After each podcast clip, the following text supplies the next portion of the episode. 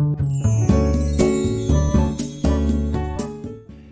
はい、おはようございます。井上です。えー、9月21日水曜日ですね、えー、今日も朝の配信をスタートしていきたいと思います。今日のテーマはですね、スタイフが進化し続けている音声配信はスタイフから始めましょうというね、こちらをテーマにお話をしていこうかなというところでございます。えー、まずですね、スタイフで聞いてくださっている方は、えフォロー、えいいね、えー、ぜひね、お願いいたします。で、ポッドキャストで聞いてくださっている方はですね、ぜひ番組の購読をね、忘れずにお願いしますというところです。で、えー、今日のテーマなんですけども、スタイフが進化し続けている音声配信はスタイフから始めましょうというところで、えー、まあ、今週のね、頭の、えー、19日のね、放送からお伝えしていると思うんですけれども、まあ、今まではね、パソコンで収録して、え、それをポッドキャストと、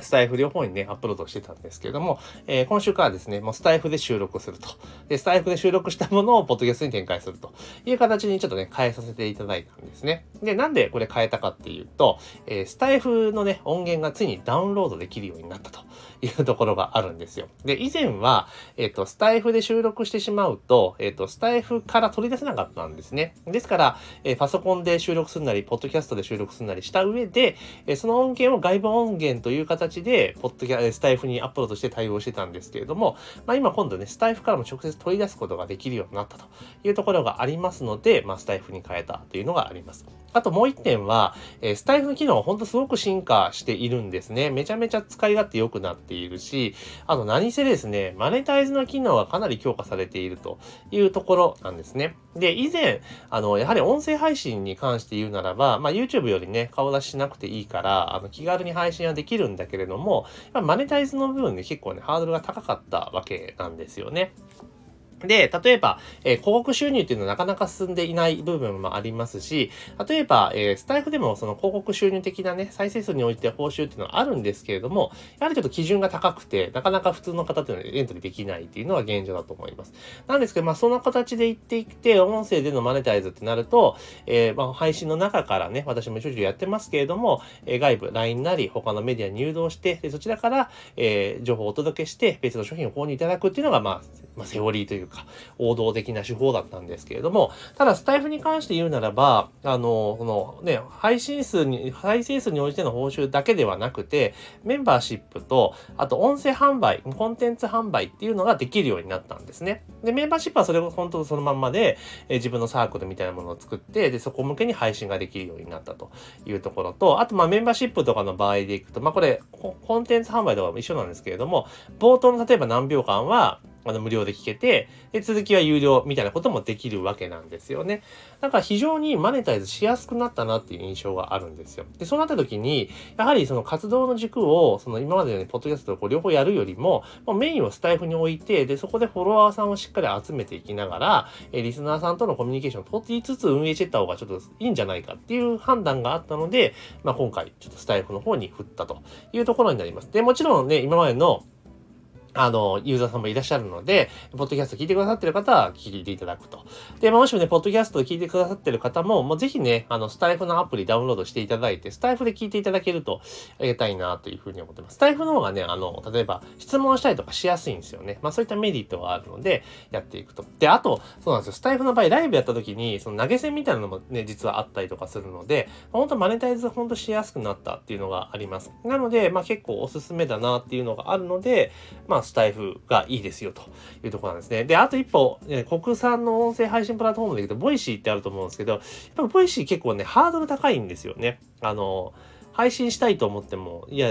ダメですよ、みたいなところがあるので、審査があるので、なかなかいきなり Voicy からっていうの難しいので、まずはスタエフでしっかりと実績を積んで、音声配信のね、実績を積んで、えー、慣れてきてから、まあ、 Voicy に展開するっていうのがいいんじゃないかな、というふうに思っています。で、まあ、スタイフに関して言うならば、その、音声コンテンツ販売ができるようになったのも、これかなりいいと思うんですよ。ですから、例えばご自身がお持ちのノウハウとか知見とかっていうのを音声、まあ、オーディオブックみたいな形でまとめていただいて、で、それを、まあ、スタイフで販売すると。ただ、今、その、なんだろう、音声にその、ね、インデックスつけたりとかできないので、あの、例えば3本セットみたいな売り方が多分できないと思うんですよ。単品販売だから、そこら辺ちょっとね、え今後、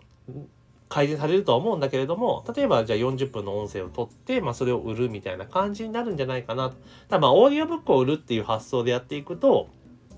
まあいいんじゃないかなと、え、思ったりはしています。だから特定のテーマに関連して、まあご自身のね、専門分野に関連するようなことを、まあ、収録してね。で、その例えば冒頭の部分だけ無料で公開して、で、本編途中から有料ですよ、みたいな売り方ができるのは結構ね、いいんじゃないかなと私は思ってますので、まあぜひですね、こういったものも、まあうまくやっていただければいいかなと思います。で、これ別にあれじゃないですか。あの、公開する、有料で公開するのは別に自由なんで、需要がなければ売れないだけじゃないですか。だからまあ、音声配信やられてる方はですね、えー、積極的に使われるといいんじゃないかなっていうふうに思ってます。ただこういう背景があるからこそ、そのスタイフがいいですよっていうのを今ちょっと言ってるわけだし、自分もスタイフを中心に配信をしていこうっていうふうに変えていったわけなんですね。で、えー、その中で行くと、あの、じゃあ音声配信ね、これから、まあ音声配信もね、来るぞ来るぞって言われてて、なかなか来ねえじゃねえかって方もいらっしゃると思うんですけれども、あ、着実にやっぱ増えてると思うんですね。定着しつつあると思うんです。だから、まあ始めるのにはすごい最適な時期かなとは正直思っています。で、そんな中で、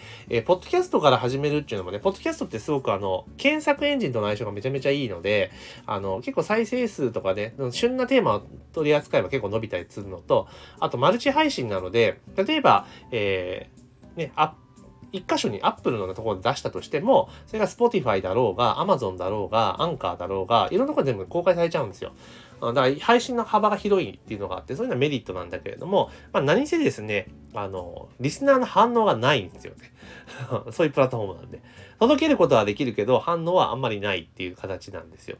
だけど一方、スタイフの場合は、あの、その音声配信のプラットフォームっていうところ、プラス、まあ、SNS 的な色合いが結構強かったりするので、だから今時の、だから投げ銭があったりとか、チャットがあったり、あなんだ、データがあったりとか、コメントがつけたりとか、そういうのができるので、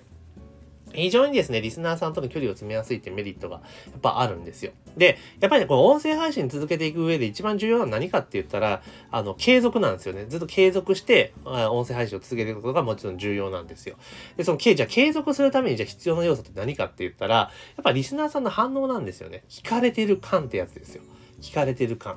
で、これ、ポッドキャストだとね、本当にね、聞かれてる感ないんですよね。もちろんそのアナリティクスとか見れば再生数が、まあね、出てるので、あ、聞いてはくれてるんだなっていうのはわかるんだけれども、反応がないんですよね。だけど一方、スタイフの場合っていうのは、まあ、いいねがついたりとか、えー、なんだ、コメントが入ったりとか、フォロワーが増えたりとかっていうのがあるので、あ、反応がダイレクトに伝わってくるっていうメリットがあるんです。だから続けられるっていうのがあるんですね。で、もちろんですよ。配信したての頃とか始めたばっかりの頃って、こう配信していっても、じゃあスタイフだから反応があるかってそんなないですよ。やっぱ継続しなければいけないので、ただ、えー、ポッドキャストとかと比べると、そういったツールが、ね、機能が多いので、まあ続きやすいなというふうに思ってます。ですから、これから音声配信を始めようと思われている方は、ぜひスタエフから始めるといいんじゃないかなというところでございます。で、えー、スタエフで配信した場合に、あの、例えばノートとかやられてる方だったら、ノートの本体にね、スタエフのプレイヤー貼り込むこともできちゃうので、あの、いろんなところで聞いてもらえる可能性って増やしていくことができるんですね。なので、あの、ぜひ、あの、音声配信やるならスタエフからやっていくといいんじゃないかなと思ってます。で、私自身もこのスタエフのライブ配信講座、スタエフってライブができるんですよ、ライブ配信がね。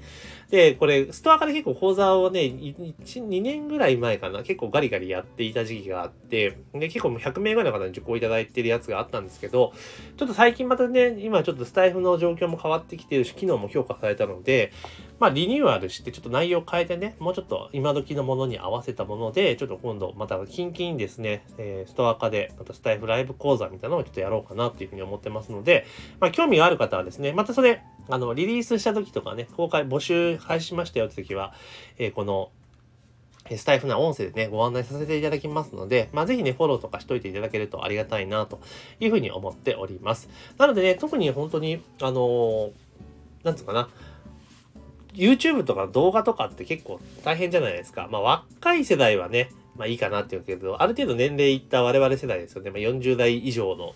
年代からすると、まあ今更ね、顔出してみたいなことはちょっとね、しんどい部分はあるので、まあ声だけでね、やっていくのもいいんじゃないかなというふうに思っております。なのでね、ぜひ、あの、音声配信にちょっと興味あるなって方は、スタイフが本当おすすめなので、スタイフからね、始めていただけるといいんじゃないかなというふうに思っております。ということで、今日はですね、スタイフが進化続けている音声配信はスタイフから始めましょうということをテーマに、最近のスタイフ状況とかね、私の状況などを共有させていただきました。えー、ぜひですね、スタイフで聞いてくださっている方は、フォロー、ね、いいねを忘れずにお願いいたします。であと、ポッドキャストで聞いてくださっている方はですね、ぜひね、番組のフォローをね、購読をお願いいたします。あと、えー、質問とかね、えー、ある場合はですね、スタイフのリスナーさんは、えレターもしくはコメントでお願いいたしますというところと、ポッドキャストのリスナーさんはですね、えー、LINE、概要欄に LINE のリンク貼ってありますので、まあ、そちらから送っていただければというふうに思っております。というところで、え9月21 21日水曜日朝の配信は以上とさせていただきます。今日も一日頑張っていきましょう。